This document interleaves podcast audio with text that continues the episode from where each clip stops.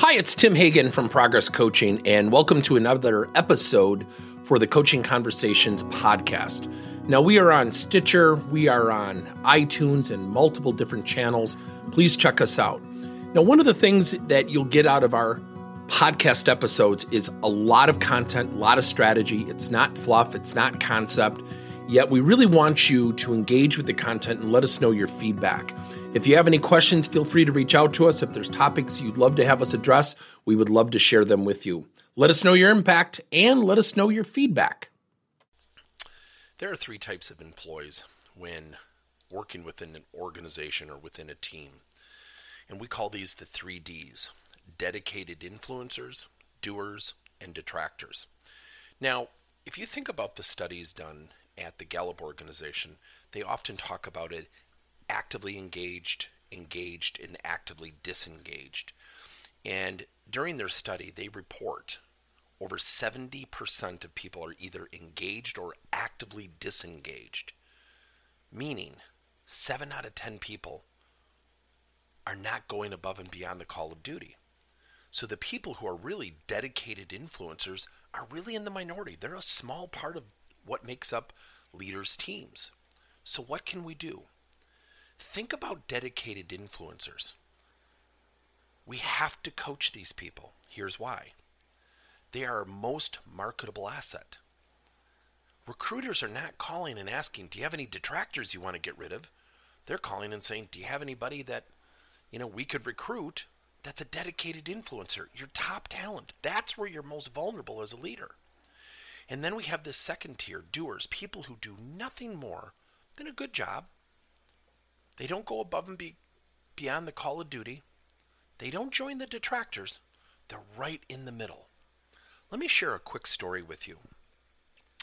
Years ago, at an organization here in Wisconsin where my company resides, I was working with a company, a long standing company, phenomenal company, and I worked with a great manager by the name of Tom. And I remember the CEO once said, Boy, Tom really had a down year.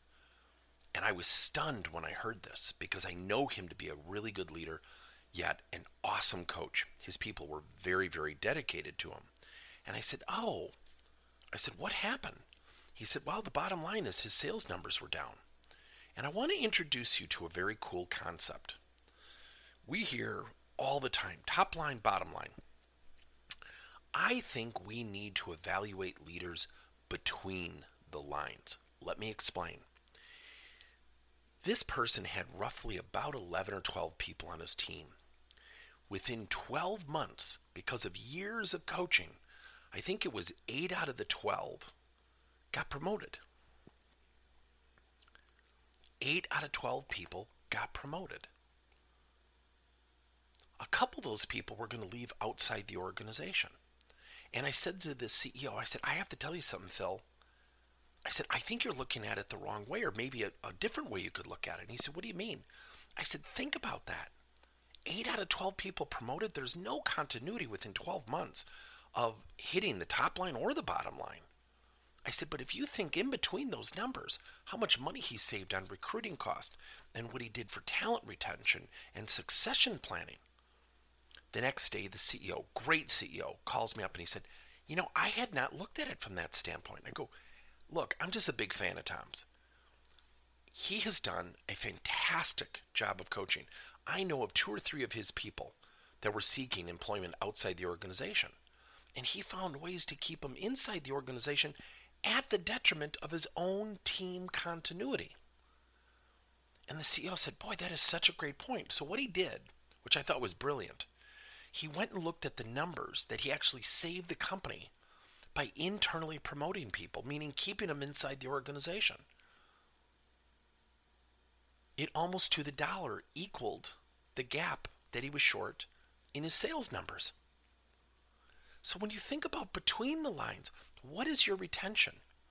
How much money have you saved in recruiting, hiring costs, onboarding costs? So the healthiest thing we can do as a leader is make a list of our employees and have three columns afterwards dedicated influencers, doers, and detractors. Now, the simple thing is to say, well, he's right in between these two. Draw a line in the sand. Who is truly a detractor? A detractor cannot detract some of the time and be a doer or a dedicated influencer some of the time. If they have detractor tendencies or behaviors or actions, they are a detractor. Number two, doers. These are people who simply do the job. They should make up the bulk of your team. Now, be honest with yourself. Don't let that guide the way you evaluate your team. If you have a team of eight of 10 people who are detractors, you have a team of eight detractors. Just factually represent it. Third, who are those unique, and they typically will be unique, dedicated influencers? People who go above and beyond the call of duty. If you can find those people and you can work with those people, guaranteed you're going to have an opportunity to drive your team forward. Now, the reason we do this is that often there are gaps between a doer and a dedicated influencer. There are gaps between a detractor and becoming a doer. Take some time, reflect, write down what are those knowledge sets, what are those skill sets, and more importantly, what are those behavioral attributes that if somebody improved, they would leave detractor to become a doer, or they would leave a doer status and become a dedicated influencer. Now, those definitions are up to you. Yet, if you create those definitions, your job as a leader, I believe, much like the leader story I just shared with you about Tom, I think it is a leader's responsibility to constantly have a team that is evolving. See, the mistake leaders make is we want to hold on to our team members because it's comfortable for us. We're having continuity, we're hitting our numbers, we're doing well, we're being recognized. Yet that will often not satisfy everybody. So here's the second thing you can do find out what motivates your people. Now, how do you do that? There are two types of motivation intrinsic or extrinsic motivation. So think about somebody who is intrinsically motivated. They are motivated by the job. They are motivated by the things inside the job. So if you take somebody in a bank who loves to do mortgage work, loves the numbers, loves putting the deals together, loves doing financing, and the next step is for them to become a mortgage manager. Now, let's say this person does not want to manage people. So often leaders make the mistake and say, well, geez, Lisa, you know, if you keep this up in six months, you're going to be up for a promotion. And what that just said to Lisa, the mortgage analyst, is that you could be promoted. What that's also saying to her is, become uncomfortable. I know it's not what you want because I don't even know what you want. And you know what happens? Discord is created. A disconnect is created. Now, are the intentions bad? Absolutely not.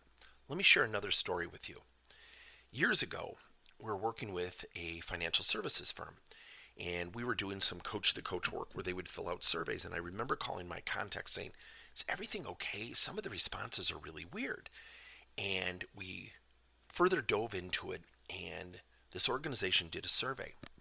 And what they found out was that 44% of the people that were promoted into people management positions did not want to be people managers, but felt they did not have a voice. They felt like they could not say anything.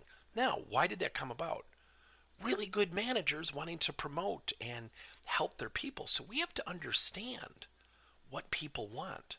Someone intrinsically motivated is motivated and loves the job. If you have somebody who says, I love my job, and they don't want to be promoted, don't use a promotion as a motivational tool. Number two, if you have someone who's extrinsically motivated, they are motivated by their current job as a stepping stone or as an apparatus to get to the next level. So if somebody says, Yes, I really want to go into management or I want to use this job to take this particular job, figure out what those gaps are. Then and only then can you promote and be in alignment with a person who's extrinsically motivated? Now, here's the toughest part of all of this detractors also recruit really the fourth D disciples. That's why we always use the phrase of the water cooler conversation. If you walk by, they want to tackle you, they want to tape you to that water cooler, they don't want to let you go. See, misery loves company. And I share this with great respect. People who are detractors don't know what to do. They've been practicing negative attitudes and tendencies and gossiping and complaining and talking behind other people's backs, not just for months, but for years. That is a person who has to back up the truck. I hope you hear the beeping. And it's going to be very difficult for them to do that. Yet, do not underestimate the power of the detractor.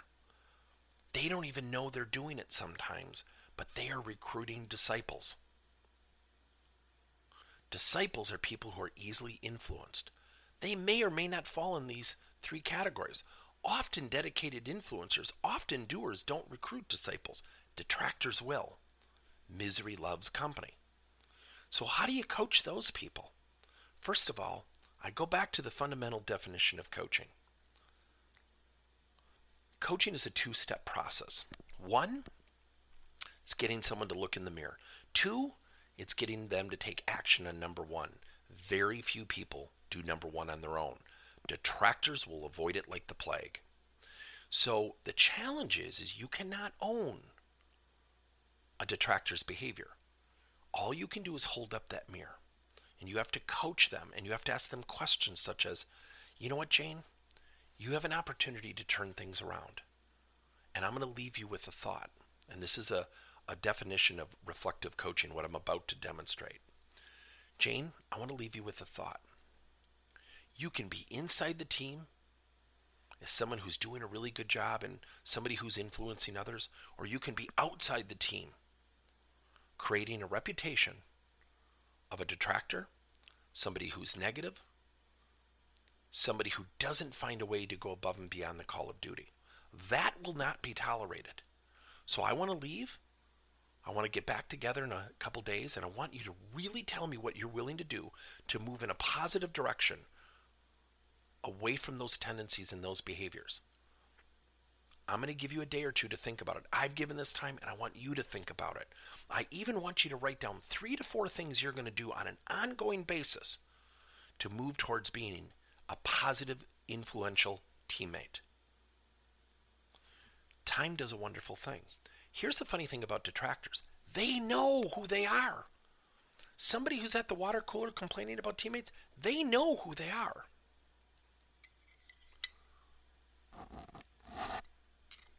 Do not, for a second, accept their resistance like they're just unaware of their actions and behaviors. Deep down, they know exactly what they're doing. So, in summary, make a list of your people. Dedicated influencers, coach them, schedule time with them, get close to them. Those are your most marketable assets. Doers, there's the greatest opportunity. Typically, here's how the percentages typically break down. Do not let this influence how you track your team. Typically, dedicated influencers are roughly 10 to 15%. Typically, doers are about 50 to 60%, and the rest are detractors. Here's the funny thing detractors sometimes have more power because they're louder, they're more rambunctious in their recruitment. See, dedicated influencers won't go and recruit disciples they'll constantly do what's good for the team. And they may not notice as much as a detractor who's really trying to recruit disciples. Now, that may be unfair, it may be true, it may be untrue, who knows? But keep that in mind. Make a list of your people, write down, check off who's a dedicated influencer, who's a doer, who's a detractor. Then identify the gaps between each one of those the knowledge, the skill, and the behavioral attributes of what somebody needs to do to go to that next level. And then ask yourself six months from now have the percentages of your team changed positively? Good luck. Thank you for listening to another episode of Coaching Conversations by Tim Hagen and Progress Coaching. Now, our company is always coming out with new and innovative solutions to help leaders coach their employees. And recently, we just created a new service called Coach to You, where leaders can pick and choose topics and assign seven to 21 day programs for employees to learn and more importantly, apply actions and then reflect and share what they're going to do going forward as a result of the learning. It's called coach to you. We're literally bringing coaching to your employees. If you're intrigued, we'll have a link in each one of our episodes where you can get more information. And again, thank you so much for listening to another episode.